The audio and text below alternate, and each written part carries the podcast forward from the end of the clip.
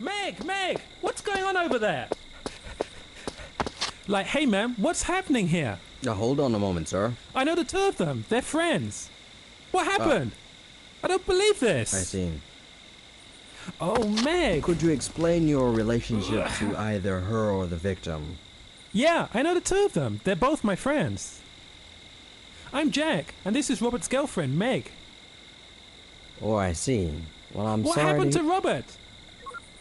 Actually, we don't yet exactly know what happened to him this evening.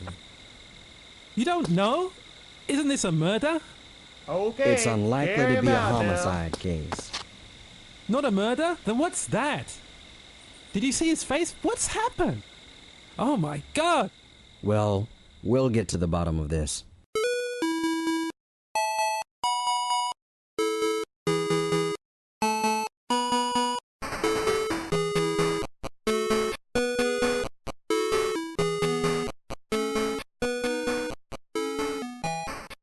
Troops, welcome to episode 41 of the Tired Old Hack Podcast. I'm your man, Chris Scullion. Um, it has been a while since I've done a podcast. It actually hasn't. Um, I did one a couple of weeks ago, um, and for whatever reason, there were issues with it when it went online. Um, it wasn't appearing on Spotify, it wasn't appearing in iTunes. Um, so I removed it, um, and then quickly realised that I didn't have the the original files anymore. So basically, the um, podcast was gone forever which was unfortunate, but hey ho, that's that's that's life. So technically, this is the replacement episode forty one, um, because obviously by the like, if I'd just repeated what I'd said in that one, it would be massively out of date by now. Um, it covered stuff like um, E3 being cancelled and all that kind of stuff. Um, you know, excuse me as well because my voice isn't quite what it usually is. Um, I'm just I finished I'm almost finished recovering from a condition. Yeah, let's just say um, it was an extremely dry cough. It was really painful, but um, I'm still not entirely certain what it was because obviously, as, as you're probably aware, um, certainly if you're based in the UK, you don't really. It's not really likely that you get tested for anything coronavirusy, um, unless you're hospitalised. And, and what I had was never that bad that I needed to go to hospital. Um, so, so as a result, um, yeah, I just had to guess at what I might have had. Um, it obviously didn't get bad enough to the point that I had to go to hospital or anything like that. So, either it was that, and that my symptoms were thankfully quite mild, or it was something totally different and just un, just unfortunate timing that happened during uh, the, the the period where everyone else is trying to decide whether they've got coronavirus or not. So we'll see. Whatever it was, it's it's on the way out, which is which is good. Um, but yeah, not doesn't not exactly working wonders for my voice, but not to worry. Um, is what's been going on since since the last one. Um, obviously the the Mario stuff leaked. Um, Andy, uh, former CVG editor, uh, who now edits VGC, um, he basically broke the story that um, there's going to be loads of Mario games coming to uh, the Switch later this year. Um, basically remasters of Mario 64, Mario Sunshine, Mario Galaxy, um, and then a separate one of uh, Mario, um, New Super Mario, not New Super Mario, Super Mario 3D World, uh, the Wii U game, uh, which is good because I've been saying all along I've wanted that one um, to get remastered for the Switch. So that's lovely. Um, I'm not sure. I can't remember exactly how much has been given away um, about the 64 Sunshine and Galaxy remasters. I know a fair amount about them. Like I know what what title they'll be released under and stuff like that. But I'm not sure how much has been revealed. So I'll sit on that for now until I know I'm not saying anything silly that's going to get me into trouble. So I'll just leave it at that. Uh, but regardless, when I found out the details, I was like, yes, I'm so excited. So, so, so excited for that. So that's good news. Um, what else? The Mario Lego was shown, but we'll talk about that in a bit because one of the questions I've got is about Mario Lego. And um, this is going to be a fairly short one. I want to do more regular podcasts, but short ones. Um, but partly for that reason, but also partly because um, my voice isn't going to uh, hold up for a full hour. Um, it's just not going to happen. Sorry. Um, but so yeah, that's that's that. Uh, what else? That's been about it news wise for for me at least. I've been uh, I've been playing the TurboGrafx, um, not TurboGrafx, the British version, the CoreGrafx Mini. Um, I'll have a full review going up the site later this week, but long story short, it's fantastic. Um, the 50 odd games on it are brilliant. Uh, by and large, there's a lot of shoot 'em ups on there, so if you like shoot 'em ups, you'll be in a hog's heaven, as they say in the trade, um, the shoot 'em up trade. And yeah, there's just lots. Of, there's a lot of weird, uh, weird ones in there because obviously, um, it's the game library is very similar to the Japanese version, the PC Engine Mini, um, which means there's a few Japanese games on there that are one or two that are pretty much unplayable because they're angelic snatchers on there, and Snatcher's one of my uh, top five favorite games of all time. But the English Mega CD version, uh, the TurboGrafx uh, PC Engine version, uh, was only ever in Japanese, so that's the version you get here. So it's it's unplayable because uh, this is basically a visual novel. Um, so if you don't speak Japanese, you're stuffed. Um, I'm getting out of breath just talking. Um, so yeah, that's that's that. Um, it's excellent. So expect the full review later in the in the week. Um, I'll do my usual video, kind of breaking down every every game. But again, the video is going to be pretty heavily edited because it's probably going to last about an hour, and I can't talk for a full hour just now. Um, my voice and my breath is just too um, just too done in. Um, so that's that. Um, I'm currently playing through Streets of Rage 4 uh, for review on the site, um, but that's heavily embargoed until the end of the month, so uh, I'll hold fire on that just now. You'll find out more. Just keep an eye on Tired Old Hack around about the end of April, um, and you'll get the full details there. Um, so until then, just to, to keep this a fairly short one, um, I got asked questions for the last time I recorded episode 41, which then disappeared into the ether. But luckily, I still have the Google Doc that's got those questions on it. Um, so I'll redo the questions that are still relevant because a lot of them were like, What do you think about this thing that's just happened? And obviously, um, it's happened now. So it's, it's like it's, it's ancient history. And one was asking about will there ever be another Nintendo Direct? And obviously, there has been one since, so that's pretty pointless.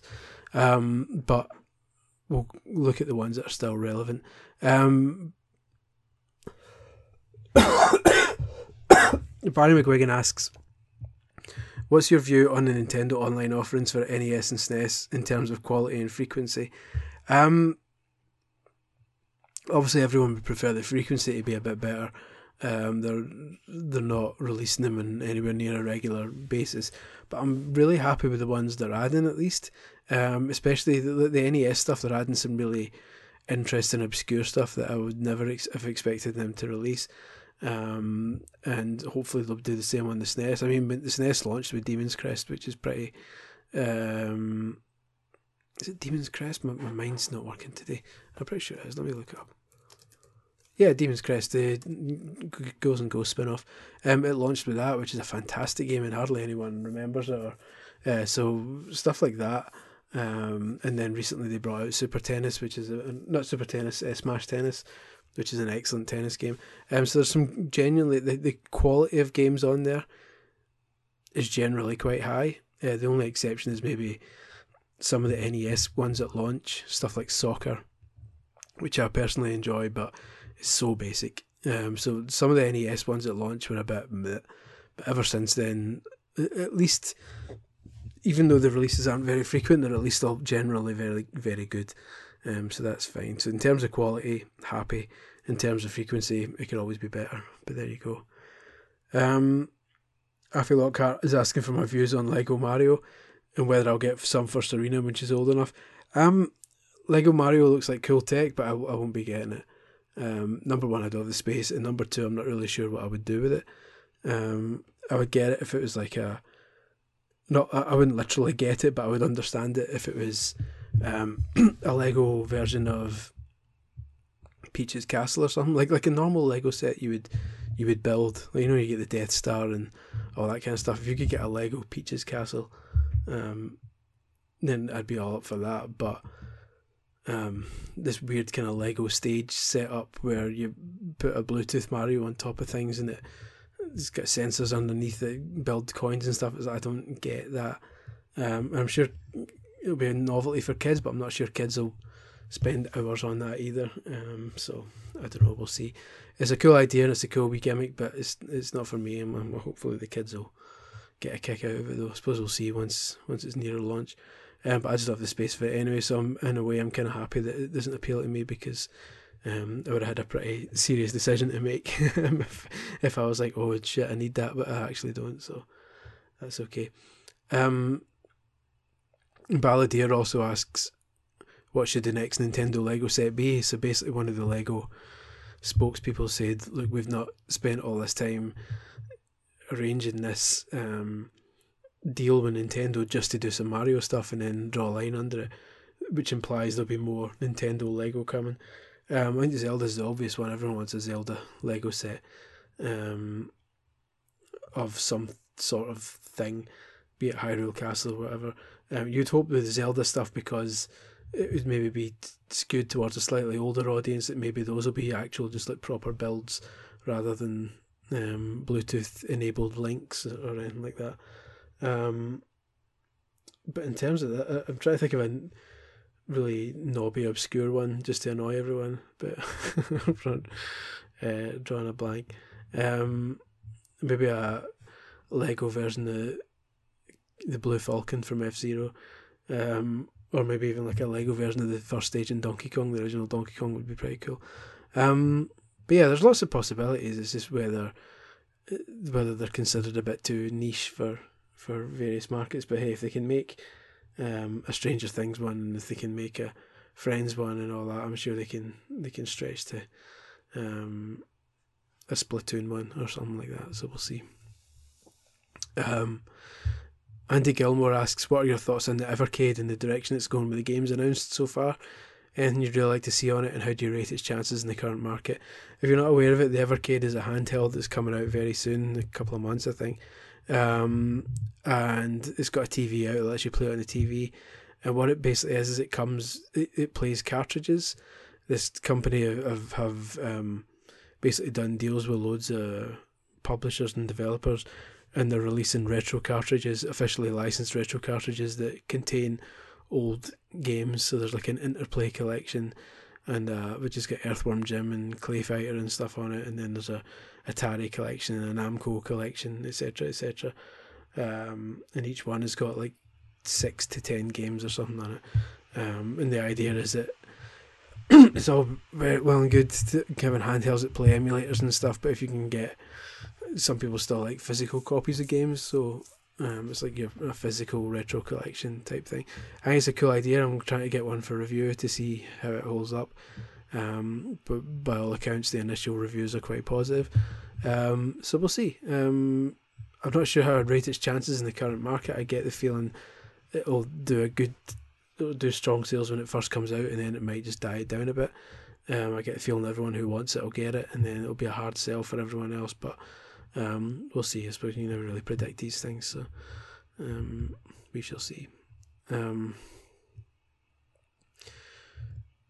Connor Bennett says with E3 2020 no longer being a trade event and more of a space of time to have a digital stream, do you think we'll see even more of a race to be the first event on?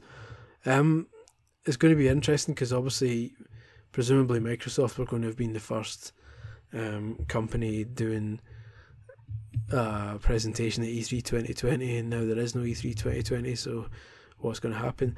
My guess is that all the companies who are going to do um, presentations and who are still planning on it uh, will do it. Will still agree to do it in the same week because it's still E3 2020 week because everyone still gathers together in E3 week to watch all the presentations. It's still an event, so uh, I would imagine they'll all kind of still do it. And I would also imagine that Microsoft will still be first. Um, because just purely in a sense, uh, in terms of sense, because uh, they still have to properly announce the the Xbox Series X. I mean, I know it's been announced, but they need to say, "Here's the system. Here's how it works. Here's the games." We've not seen any games on it yet, uh, so Microsoft need to officially unveil it first uh, in in a proper E3 style before third party developers can then come out and say, "Okay, now here's our here's our next gen games. Uh, so logic suggests that Microsoft will still be first if they do it like this, and then all the others will follow. Up, so I suppose we'll need to wait and see what happens. Um, Bally says, "Do you think we'll see video game delays in the coming months? Last of Us Two, Cyberpunk, etc." Well, obviously, since then, Last of Us has been delayed um, indefinitely, so that's a, a, pretty hard one. But yeah, there, there's going to be delays. Um, there, there's going to be more. Um, certain Cyberpunk is one because it must be out pretty soon, is it not? I've not really been following that. Let me see.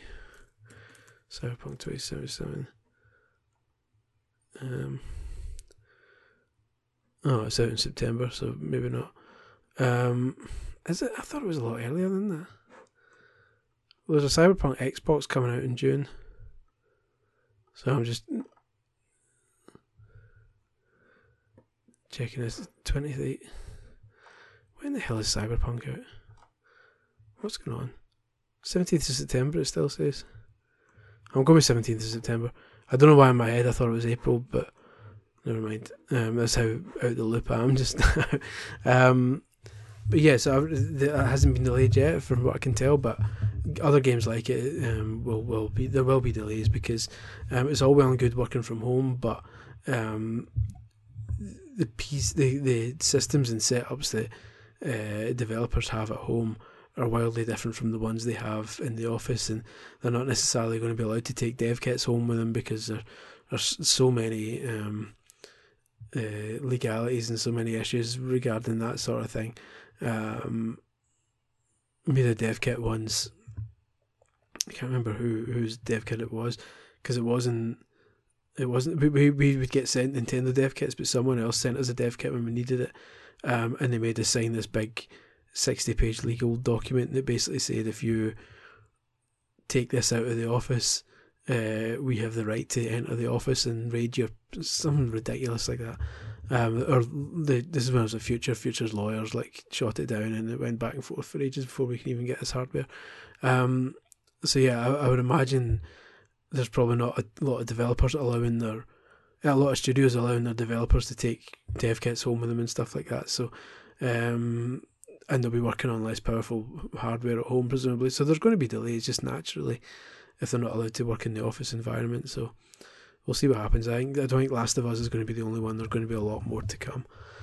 Um, Jimmy Duck Egg says, "What would your dream modification or modern add-on for a retro system be?" Examples including HDMI for N64, um, FPGA, Sega CD, and a cart like the Mega SD. Uh, he says he'd like to see Analogue make a SuperGrafx, just to be affordable. So basically, wants a, an analog uh, an HD version of a TurboGrafx, which is totally understandable.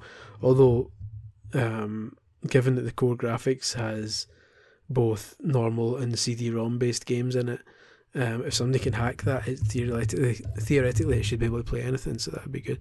Um, but dream modification, I'm looking at all my systems now to see um, what I'm hoping for.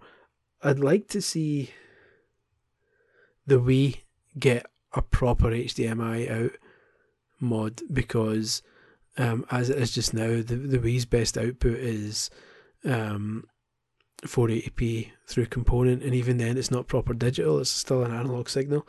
Um, I'd like to see someone hack the Wii, uh, like do a mod at it, do a mod for the Wii um, that will let it output a digital signal.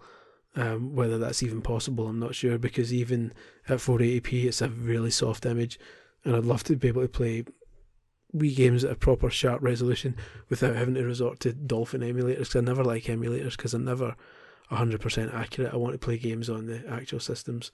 Um, so yeah, I, there's some sort of HDMI mod for the Wii that outputs proper digital picture and not just converting the component to a crappy HD out. Um, I'm probably out of breath now. I'm talking too much. I'm still not uh, on the menu. Uh, Balladeer says, "What's your favourite dirty chicken shop and why?" Now, sadly, there aren't many dirty chicken. Dirty chicken, as in fake KFC.